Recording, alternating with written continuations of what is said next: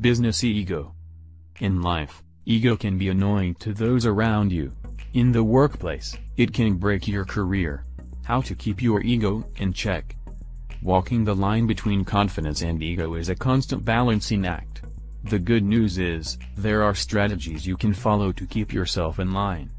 Your business is your baby, but that doesn't mean you should be the one doing everything. Not only is it not a good use of your time, there are people out there who can do certain jobs better than you. Delegating doesn't mean you can't be involved. But it's important to allow your team the freedom to their job the way they want. Not only will it build trust, it will motivate them to do their best. Don't take yourself too seriously. Having confidence is one thing. Being a narcissist is another. Sold a business once or twice. Congrats, but no one cares. This happens every day. Don't be a jerk and think you are the only one at the top of your game. Share your experiences, not just your wins, but your struggles. Be grateful for what you have, and keep in mind that you're not the only one succeeding. And that's okay. Many leaders think they must have all the answers. Therefore, they associate learning with weakness. As a result, greater success only leads to greater pressure to show their accomplishments didn't happen by chance. But the truth is you can't know everything, especially in changing times. You have to be wrong a lot, to find the right solution to a problem especially if it's new and unfamiliar. Being successful as an entrepreneur requires a high degree of emotional intelligence. There's no doubt that healthy self-worth and self-confidence are necessary to be effective as a leader. The problem arises when we are overly identified with the ego, which is the strong sense of me we all have that is essentially a collection of thoughts and memories created by our brains. Intellectually, most of us know that we are not the thinking mind and the ego it creates. We know that thoughts are created by the brain, and that if there is no brain, there is no thinking. By taking a few minutes each day to observe the mind in the way described above, we start to see our thinking and the ego much more objectively. It's as though there's some space between our awareness and the ego. Even more important, this may be the most important insight we can have. Being free from the ego allows us to be free from anxiety and unhappiness, and allows us to tap into peace of mind, happiness, and deep compassion for ourselves and those around us. I want to make one thing clear. I believe in social media, content marketing, and promoting yourself. There is nothing wrong with these platforms and strategies. What I am going to do my best to make an argument against is ego-driven marketing. Ego-driven marketing is marketing with the sole purpose of promoting your brand or image, even at the expense of others. It's about trying to impress rather than being impressive. Self-awareness is about acknowledging your own character, feelings, motives, and desires. It's about realizing that we think more about ourselves than others do. Maintain your own scorecard. We often let other people give us a score. We long to have affirmation from a spouse, friend, parent, co-worker, boss, etc., so we give them all the power in our lives. For businesses, we let the competition or industry dictate our score. When we do this, we give all the power away. Don't let others dictate your success. Set your own marks and then go after them. Always stay a student. One of the best ways to push back against ego is maintaining the posture of a student. Egocentric brands believe that they know it all. Being open to new ideas and constructive criticism will help you stay humble and always looking for opportunities to grow. Those who are willing to learn new ideas are the ones that will be able to take advantage of trends more quickly. Fighting ego in your marketing is about creating a business or company that people want to interact and engage with. With one single post, you can either bring your company down or establish a powerful connection. Taking the time to think about your motives and then putting together ego-free messaging will help you establish your brand as trustworthy and real. Listen more than you speak. It's been said that we were given two ears and one mouth so that we could listen twice as much as we speak. While there is definitely merit to this statement, it really goes one step deeper. Almost every single time we speak, we are speaking from a place of ego. We are talking about ourselves, something we saw, something we did, something we have an opinion about. While that is all good and fine, When it comes to business, we need to make some adjustments. Business is about serving the needs of others, specifically your target market.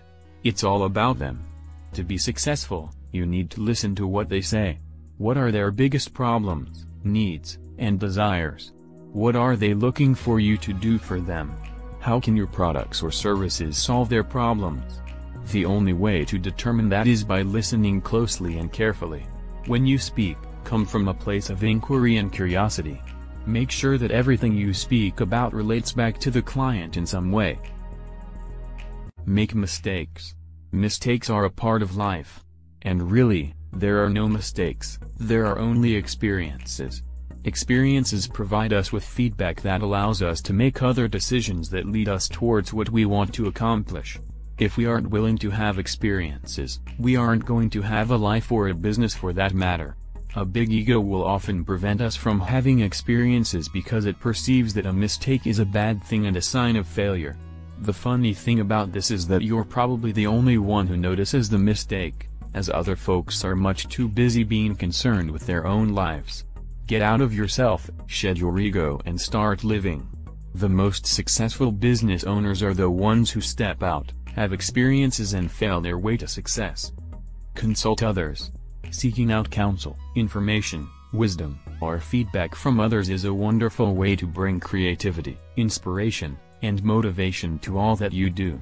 If your ego were in play, you wouldn't even consider such a thing.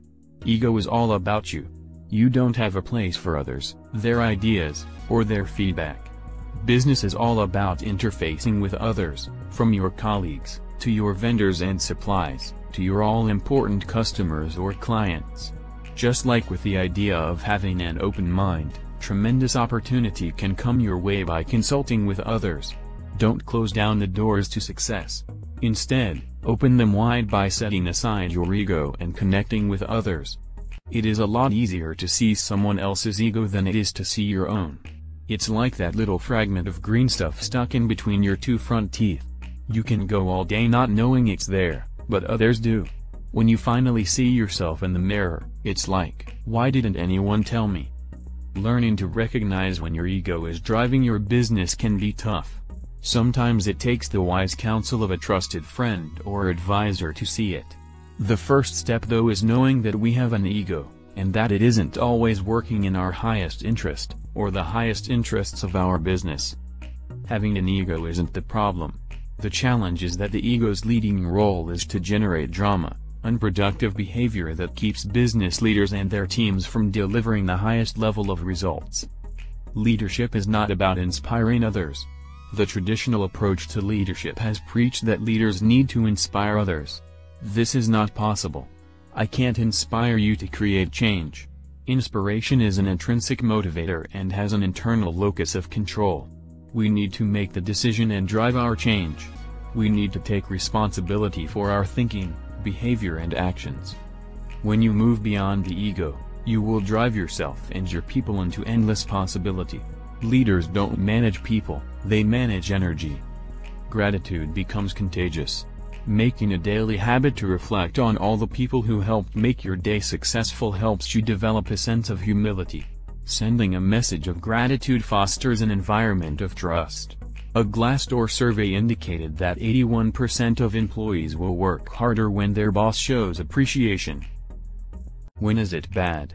The reality is that everyone has an ego. Some have bigger egos than others, and that's okay. But when does ego become a dirty word in business? The simple answer is when a person crosses the line between running a business to achieve its core purpose and running a business to massage their personal status. There's nothing wrong with feeling a sense of ownership in your work or in your businesses. But sometimes that sense of ownership moves from what you might call a sense of responsibility or accountability into seeing your organization as an extension of your ego. Someone once told me that as kids we have a tough time separating our developing sense of self from the objects and people around us. That might explain why young children have such a hard time sharing toys, from their perspective, they're having to give up a piece of themselves. So, are you want to be alone or with team? Alone, you can make good decisions.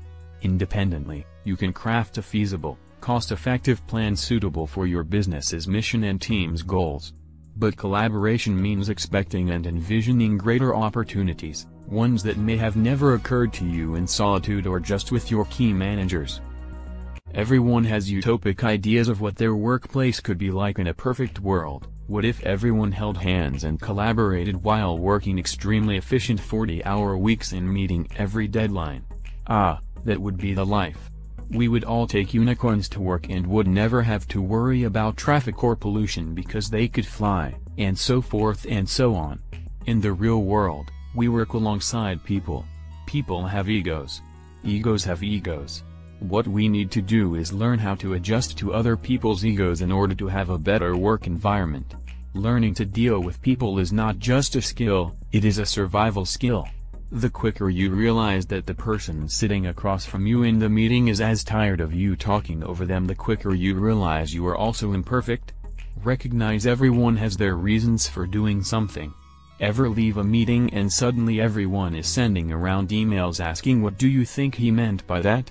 Or, how embarrassing is it she asked that question, I would never say something like that. Well, you don't know what's going on in someone else's head, so stop trying to figure it out. You cannot control what people think or do. Learn something new. If you're truly interested in learning how to get rid of ego, try becoming a newbie at something.